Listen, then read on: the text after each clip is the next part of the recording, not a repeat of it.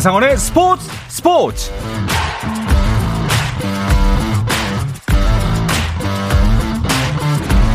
스포츠가 있는 저녁 어떠신가요? 아나운서 한상원입니다. 오늘 이슈들을 살펴보는 스포츠 타임라인으로 출발합니다.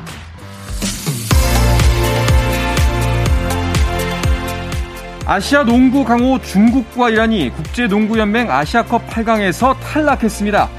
중국은 레바논과의 준준 결승에서 69대 72로 졌고 이란도 앞서 열린 경기에서 요르단에 76대 91로 패해 4강 진출에 실패했습니다. 이로써 요르단과 레바논 경기 승자가 이 대회 결승에 진출하게 된 가운데 우리나라는 오늘 밤 10시에 뉴질랜드를 상대로 8강전을 치릅니다. 한국 육상 최초로 세계선수권 은메달을 획득한 우상혁이 오늘 입국했습니다. 우상혁은 짧은 휴식 후 8월 10일 모나코, 26일 스위스 로잔에서 열리는 다이아몬드 리그에 출전할 예정입니다. 김윤희, 소채원, 오유현으로 구성된 여자 컴파운드 양궁 대표팀이 2022 현대 양궁 월드컵 4차 대회에서 멕시코를 이기고 동메달을 따냈습니다. 리커브 대표팀은 예선 라운드를 좋은 성적으로 마쳤는데요. 남자부에서는 김제덕과 김우진이 1, 2위에 올랐고 여자부에서는 안산, 이가현, 강채영 순으로 한국 선수들이 1위부터 3위까지를 휩쓸었습니다. 발달장애 프로골프 선수 이승민이 제1회 장애인 US 오픈 정상에 올랐습니다. 이승민은 최종 합계 3언더파를 기록한 후 스웨덴의 펠릭스 노르만과 연장전을 벌인 끝에 우승을 차지했습니다. 이승민이 공식 대회에서 우승한 것은 안양 신성고 제약대 전국체전 단체전 이후 두 번째이며 개인전 우승은 처음인데요. 특히 미국 골프협회가 이번에 창설한 첫 번째 장애인 US 오픈에서 초대 챔피언에 올라 의미가 더했습니다. 남성 호르몬 규정을 놓고 세계 육상연맹과 법정 공방을 벌이는 남아프리카 공화국의 세메니아가 세계 선수권 대회 여자 5000m에 출전해 15분 46초 12를 기록해 조 13위, 전체 28위에 머물러 총 15명이 겨루는 결승 진출에 실패했습니다.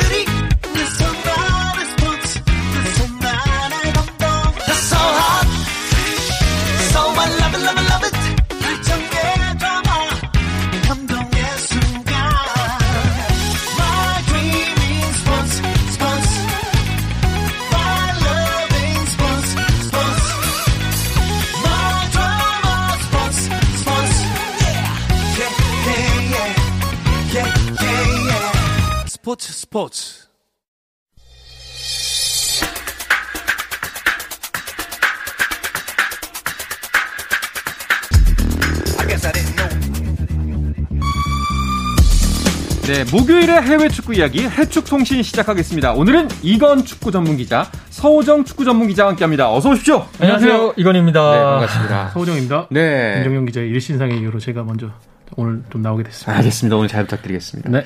이건 기자는 이제 그 한국에서 취재하실 건 다 하신 거죠? 네, 맞습니다. 토트넘이 그러니까 이건 제가 토트넘의 어, 일정을 따라한 게 아니라 예. 네, 지난번에 말씀드렸지만 제가 왔는데 굳이 토트넘이 따라 따라와서, 그쵸, 예. 아하. 어, 네. 네. 16일 세비야 경기를 끝으로 취재를 끝냈고요. 그 다음 날 17일에 또 음. 토트넘의 출국까지 취재를 하면서 어뭐 여러 가지 일정을 마무리를 하고 이제 영국으로 돌아갈 일만 남아 있습니다. 그렇군요. 그럼 가시기 전까지는 그래도 좀 한가하신 건가요? 네, 이제 뭐 가기 전까지 이제 여러 가지 저도 음. 사야 되는 물건들 음. 그리고 뭐 여러 가지 먹을 것들 많이 먹으면서 네, 조금 휴식을 취하고 이제 곧 넘어가게 돼 있습니다. 알겠습니다.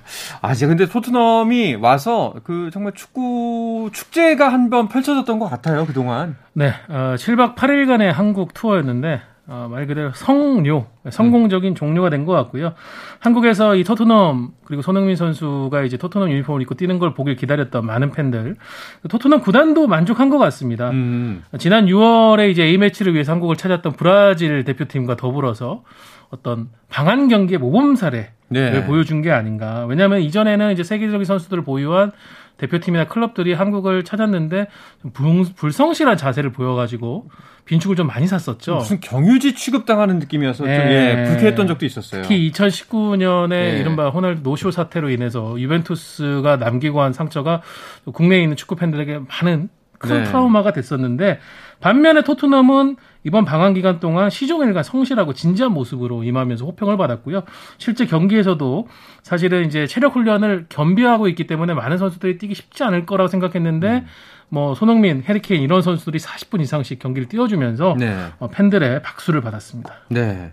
그 이제 마지막 경기가 토트넘과 세비야전이었는데 친선 경기였는데도 꽤나 치열했어요. 몸싸움도 막 있었고. 네, 맞습니다. 네. 아무래도 친선 경기라서 약간 설렁설렁하지 않을까 아니면 네. 양팀 모두 뭔가 전술상에 뭔가 실험을 하지 않을까라는 생각을 했었는데 거의 뭐 실전을 방불케 하는 이 양 팀이 어차피 유럽에 있는 팀이기 때문에 어, 미리 보는 유럽 챔피언스 리그 같은 느낌을 줄 음. 만큼 치열한 경기를 했고 이제 양 팀은 1대1로 비겼죠. 이제 가장 그 치열함이 가장 잘 드러났던 부분이 전반전이 끝나고 네. 손흥민 선수가 이렇게 걸어가고 있는데 갑자기 세비야의 그 수비수인 곤살로 몬티에 선수가 와가지고 손흥민 선수를 막 밀어버린 거예요. 네. 그러면서 여러 가지 충돌이 있었는데 전반전 종료 직전에 손흥민 선수가 이제 달려가다가 이렇게 달려가니까 이게 팔을 이렇게 이렇게 하잖아요. 이렇게 네. 하다가 이 팔꿈치에 이 몬티에 선수의 얼굴이 맞고 그러면서 약간의 이제 뭐 그런 사건이 있었습니다. 그거를 놓고 손흥민 선수는 어떠한 뭐 상대를 해하려는 의도도 없었고 자연스러운 어떻게 보면 사고였거든요. 네. 근데 몬티에 선수가 너 일부러 그랬지. 음. 라고 이야기를 하면서 뭔가 항의를 했고 그러면서 몸싸움이 펼쳐졌고 양팀 선수들이 아, 그만큼 또 어, 엉, 엉키면서 뭐랄까 요 좀 신경전을 많이 펼치는 아, 그런 모습을 보였는데 그것만큼 어, 양 팀이 승리에 대해서 정말 진심이었다. 네. 경기의 진심이었다. 결국 1대1로 비겼고 손흥민 선수는 도움을 기록을 했습니다. 네.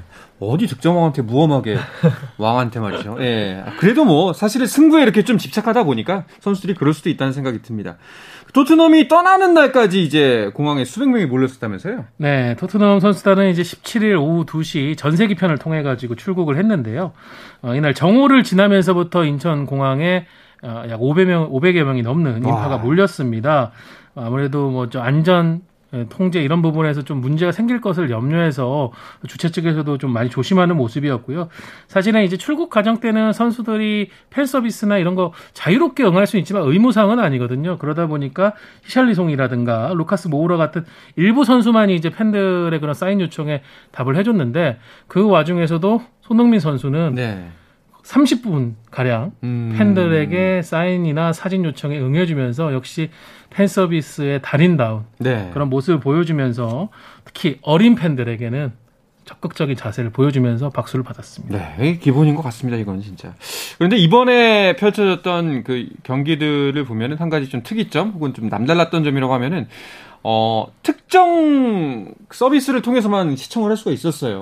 그래서 그렇습니다. 좀 어, 축구 팬으로서는 아 이래서 좀 부음이 좀 덜 되나 좀 아쉬운 지점도 있었는데 두 분 생각은 어떤지 좀 그것도 궁금하거든요. 음, 일단은 기본적으로 그 경기 두 경기 자체가 온라인 동영상 서비스라고 하죠. 이제 네. OTT. 그러니까 이제 뭐 일반 공중파 TV도 아니고 그렇다고 케이블 TV도 아니고 아예 하나의 어, 온라인에 들어가서 뭐 모바일이라든지 온라인에서만 이제 경기 중계를 했었기 때문에 많은 분들이 어 왜 TV에서 안 하지? 음. 라고 의아해하시는 부분들이 있었습니다. 지금 미디어 환경이 아, 상당히 많이 다변화되어 있고 또 그런 이제 뭐 그런 시류가 예전에 페이퍼뷰 시대에서 OTT가 넘어갔기 때문에 음. 그런 미디어 환경에 맞춰 가지고 가는 변화이긴 하지만 어떻게 보면 이 OTT라는 매체 자체를 상당히 어려워하시고 여러 가지 음. 좀 찾아보시기 어려워 이제 힘드신 분들 많이 계시거든요. 그러니까 그렇게 가더라도 이런 분들을 위한 배려가 약간 음. 보편적 시청권일까요? 뭐 이런 쪽에 있어가지고 좀 배려가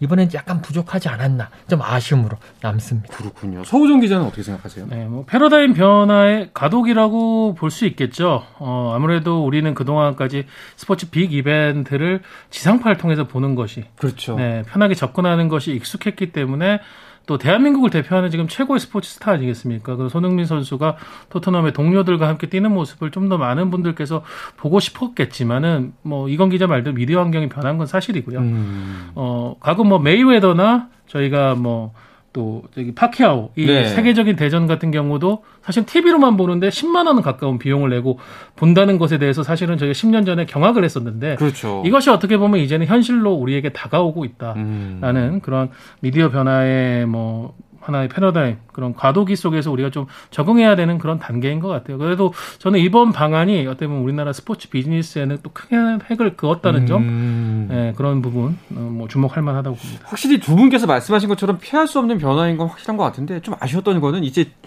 그 이게 습관일 수도 있겠어요. 축구 경기는 다 같이 모여서 좀 커다란 네. 공간에서 KBS를 통해서 아니 맥주를 네.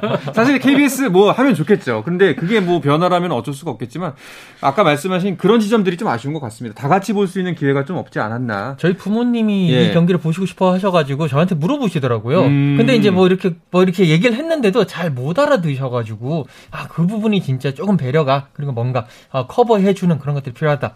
뭐 그런 식의 느낌을 많이 받았습니다. 알겠습니다. 자, 뭐 여러 가지 이야기를 남긴 토트넘 선수단은 이번에는 이제 손흥민 선수도 함께 합류를 해서 영국으로 떠났죠. 네, 그렇습니다. 이제 그 세비야 경기 끝나고요. 17일에 아까 소정 기자가 이야기한 대로 어, 인천국제공항 통해서 어, 저- 특별 전세기를 타고 바로 런던 히드로 공항으로 넘어갔습니다. 이제 도착을 해가지고 약간 하루 이틀 정도 휴식을 받았어요. 그리고 난 다음에 다시 모였는데요. 일단 토트넘은 한국에서 프리시즌 두 경기를 했고요. 네. 이제 또 프리시즌 두 경기가 남아 있습니다. 어, 23일에 오후 11시 한국 시간으로 음. 어, 그 스코틀랜드 글래스고로 넘어갑니다. 그래서 스코틀랜드의 강호인 레인저스와 네. 한판 경기를 펼치고요. 그리고 7월 31일 새벽에 이스라엘 하이파에서요. AS 로마랑 맞부딪히는데요. 오. 아, 아무래도 AS 로마의 사령탑이 조세 무리뉴 감독이기 때문에 전임 감독, 그러니까 전 전임 감독이죠. 전 전임 감독과 이 현재 콘테의 토트넘이 맞붙는 것 자체만으로도 상당히 큰 관심이 몰릴 것이다. 라고 네. 볼 수가 있겠습니다. 그렇군요. 아직도 두 경기가 프리시즌에 또 남아 있었군요. 그래서 좀 이번에 한국에 왔을 때 그렇게 좀 체력 훈련을 많이 했나 봐요. 네, 사실 팀 K리그와의 경기 전날 비공개 훈련에서도 체력 훈련을 진행했었다고 하거든요. 오. 그래서 선수들이 실제 이 친선전 때는 몸이 조금 무거웠을 겁니다. 프리시즌의 목적 자체가 본 시즌을 위해 가지고 육체적, 정신적 준비를 이제 최대한으로 끌어올려 가지고 이제 시즌에 들어가는 거잖아요. 그러다 보니까 강한 체력 훈련으로 눈길을 끌었고요. 어, 콘테 감독도 개막전까지는 체력, 전술, 정신력 모두 더 향상되어야 한다라는 그런 얘기를 강조했습니다. 네.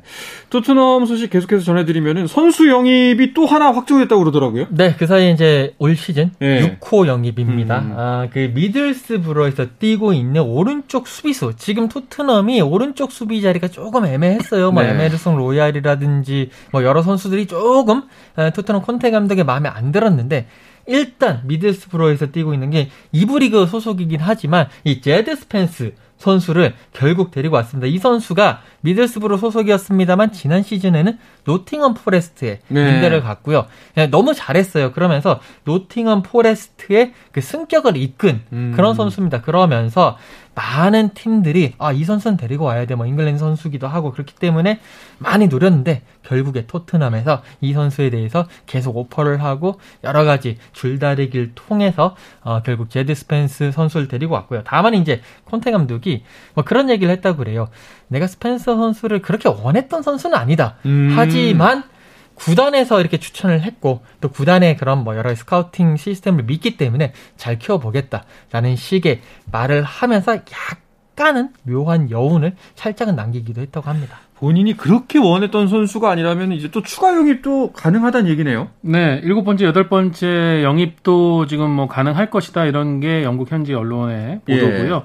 어, 역시 공수 양면에 걸쳐가지고 추가적인 선수 영입에 관심을 보이고 있습니다.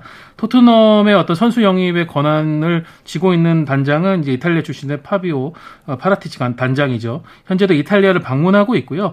어, AS 로마에서 다소 고전 중인 공격형 미드필더 니콜로 자니올로 선수 어, 보고 있다고 하고 또 FC 바르셀로나에서 경쟁하는 데에서 조금 고전하고 있는 멤피스 데파이 선수도 지금 토트넘의 레이더망에 있다고 합니다. 네. 근데 이제 또 새로 드- 들어오는 선수들이 있으면 또 나 가는 선수들도 있을 거 아니에요. 그렇죠. 네. 지금 6명까지 들어왔고요. 뭐 7호, 8호까지 영입이 되면 결국에는 그 팀의 적정 수준, 그러니까 팀 선수단의 적정 수준을 맞추려면 그만큼 들어오는 선수가 있으면 나가는 선수가 있다. 결국 그 나가는 선수가 누구냐가 이제 관심의 초점인데 이번 그 한국 투어를 통해서 뭔가 기회를 많이 잡았는데 제대로 된 모습을 보여주지 못했던 브리안 힐 선수라든지 음. 그리고 약간은 뭐 어, 수비력에서 조금 아쉬움을 남겨준 자페 탕강가 선수 그리고 또 뭐 에메르송 로얄이라든지 뭐 탕기 은돔벨레 뭐 로셀소 뭐 이런 선수들, 레길론 이런 선수들 아예 안 왔거든요. 해리 윙크스라든지 네. 이런 선수들은 일단 기본적으로 방출 명단에 이름을 올려놓고 어디로 보낼 것인지 계속 줄다리기를 하고 있다. 그를 통해서 뭐 이렇게 어그 연봉도 좀 조절도 하고 음. 여러 가지 또 이런 이적료도 조절을 할 것이다라는 그런 보도들이 많이 나오고 어, 있습니다. 예, 들어오고 나가는 인원이 굉장히 많고 정말 토트넘이 굉장히 분주하게 움직이고 있는데 이건 기자는 영국 안 가도 돼요? 네, 그래서 네. 이제 부지런히 움직이니까 저도 이제 넘어가서 네. 네, 다음 주 월요일 새벽 비행기를 타고 아. 넘어가서 또 황희찬 선수, 손흥민 선수 많이 또 현장에서 소식을 전해드릴 예정입니다. 그러면 또 다음 주 목요일 해추통신에는 이제 전화 연결하게 되겠네요. 네네, 그때부터는 또 전화로서 어, 또이 아쉽습니다. 유라시아 대륙을 넘어서 네. 이야기를 나눠보도록 하겠습니다. 알겠습니다. 어, 그나저나 국내 팬들에게는 사실 김민재 선수의 거취 문제도 굉장히 커다란 관심사인데요. 그 페네르바체 감독이 김민재 선수의 이적을 인정했다고 하죠. 자, 이 이야기는 잠시 쉬었다 와서 더 자세하게 나눠보겠습니다.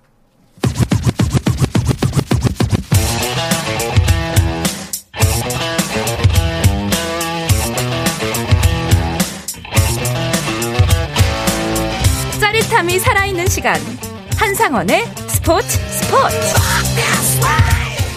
자, 목요일에 해외 축구 이야기 해축통신 서우정 축구 전문 기자 이건 축구 전문 기자와 함께하고 있습니다. 그 서우정 기자, 김민재 선수는 이적이 진짜 이제는 이제는 정말 확실하고 봐야 되겠죠. 물론 네. 계약서에 이제 사인을 하고 잉크가 마를 때까지는 뭐 100%라고 저희가 말은 하지 못하겠지만 네. 이제 거의 9부 능선은 넘은 것 같습니다. 음. 몇 가지 시그널이 있었는데요. 어, 김민재 선수 현 소속팀이 튀르키예, 쉬페르 리그의 페네르바체 아니겠습니까? 네. 페네르바체가 이제 지난 시즌에 리그 2위를 차지해서 UEFA 챔피언스 리그 2차 예선부터 참가를 합니다. 어, 디나모 키이우전을 치러야 되는데 음. 이 예선 명단에 김민재 선수가 제외됐습니다. 음. 이게 이제 김민재 선수가 이적한다는 본격적인 시그널이었고요. 그리고 이틀 전에 어, 제수스 감독, 페넬바체의 제수스 감독이 인정을 했습니다. 어, 뭐 김민재 선수의 소식에 대해서 나도 놀랍지만은 아무래도 어, 데려가려는 팀이 바이아웃을 지불을 하게 된 것 같다. 음. 어, 내 입장에서는 상당히 큰 손해라고 생각한다. 라면서 김민재 선수의 이적을 뭐 인정을 했습니다. 어, 이번에 그 행선지로 알려진 팀들이 여러 팀들이 사실 매주마다 이게 좀 저도 좀 전해드리기 민망했던 게 이 팀일 것 같습니다. 아닙니다. 다음 주엔 또이 팀일 것 같습니다. 뭐 이렇게 워낙 그 노리는 선 팀인들이 많았으니까 그랬을지 몰라도 의견이 왕왕했거든요. 근데 지금 지금까지는 이제 거의 두 팀으로 최종 압축이 된 거죠. 네네 맞습니다. 뭐 김민재 선수 사실 뭐 네. 지난번 이적 시장도 그렇고 지지난번 이적 시장도 그렇고 이적솔로 정말 유럽 전역을 돌아다닌 선수로 유명한데 결국에 지금은 뭐 거의 이제 행선지가 거의 뭐 이렇게 좁혀지고 있지만 일단 기본적으로 프랑스의 스타드렌 음. 그리고 여기에 이탈리아의 나폴리 이 두 팀으로 좁혀졌는데 스타드렌이 좀 더 적극적이었어요. 그런데 네. 갑자기 나폴리가 참전을 하면서 음. 나폴리는 이제 원래 주전 수비수였던 쿨리발리 선수가 나갔기 때문에 그 선수의 대체자를 찾아야 되거든요. 그런 상황에서 지금은 나폴리 쪽으로 좀 더 기울어지고 있는 것이 아니냐. 뭐 거의 대부분 그런 뭐 모습을 보이고 있습니다. 왜냐하면 지난주에는 제가 렌이라 그랬거든요. 예, 저희가. 네. 네. 아, 그 당시에는 그게 맞았죠. 근데 그래요? 이게 이적 시장의 묘미입니다. 음. 네, 그때는 맞고 지금은 틀리다. 맞아요. 어허. 네, 근데 저희로서는 기분이 좋은 게 뭐냐면 네. 그만큼 김민재 선수를 유럽의 주요 리그 그 스타드 렌 같은 경우에도 프랑스 리그앙에서 4위를 기록한 팀이거든요. 네. 유로파 리그에 나선 팀이고 지금 나폴리 같은 경우에 세리에 A 3위, 챔피언스 리그에 나선 팀. 이 정도의 주요 리그의 상위권에 있는 팀들이 김민재를 원한다라는 건 음. 이서 우리 김민재 선수의 가치가 그만큼 인정이 됐다는 얘기겠고요. 그 중에서도 저 나폴리가 더 적극적이었습니다. 뭐 이건 기자 얘기했다시피 핵심 수비수였던 이제 쿨리발리 선수가 첼시로 떠나면서 4천만 유로 정도의 자금을 지금 나폴리가 쥐고 있거든요. 네네. 지금 김민재 선수는 어, 페네르바체 측하고 약 2천만 유로의 buyout 조항이 있는 것으로 오. 알려져 있습니다. buyout 조항이라는 거는 그 금액을 지불하면은 선수와 현 소속 팀의 계약을 이제 해지시킬 수 있는 그러니까 선수의 동의만 구하면 우리가 데리고 올 수 있는 그런 조항을 의미를 하는데 음, 그 부분에서 나폴리가 적극적으로 덤벼들었고 나폴리가 원래는 파리 생제르맹에 있는 압두 디알로 선수 그리고 김민재 선수 두 선수를 이제 쿨리발리의 대체자로 어, 검토를 했는데 스팔레티 이 나폴리 스팔레티 감독이 김민재 선수를 직접 요청을 했다고 합니다. 어, 그 말씀하신 대로 이적료 규모가 거의 뭐 2천만 유로 정도라고 알려지고 있는데 이 액수만 봐도 사실 그 1년 사이에 저 왔다 갔다 하는 돈의 규모가 어마어마하게 차이가 나게 됐어요. 그렇죠. 예. 어, 일단 김민재 선수가 그 지난 여름에 이제 그 베이징 고안에서 이 페네르바체를 음. 이적할 당시에 이적료가 400만 유로, 그러니까 약 53억 원 정도 됐어요. 근데 1년 사이에 일단 4배, 5배, 5배가 오른 거죠. 다섯 배죠. 400만, 예. 5배가 올랐으니까 그만큼 이 김민재 선수의 그 가치가 높아졌고 특히나 그 튀르키예 리그에 아, 베스트 11에 들어갈 정도로 그만큼 이제 능력을 인정받았다라는 음. 부분에 있어가지고 정말 대단한 선수로 성장할 가능성이 많다라는 얘기가 있고요. 지금 뭐 네. 나폴리로 가게 되더라도 거기에서 또 바이아웃이 더 늘어난다는 얘기가 있다 보니까 그렇죠. 계속적으로 발전하고 몸값이 올라갈 것 같습니다. 그렇죠. 저희가 바라는 점은 이제 이적을 해서 더욱 더 이제 더 큰 선수가 되길 바라는 마음이잖아요. 그 이탈리아 세리에 A에서 김민재 선수가 어떻게 좀 통할까요?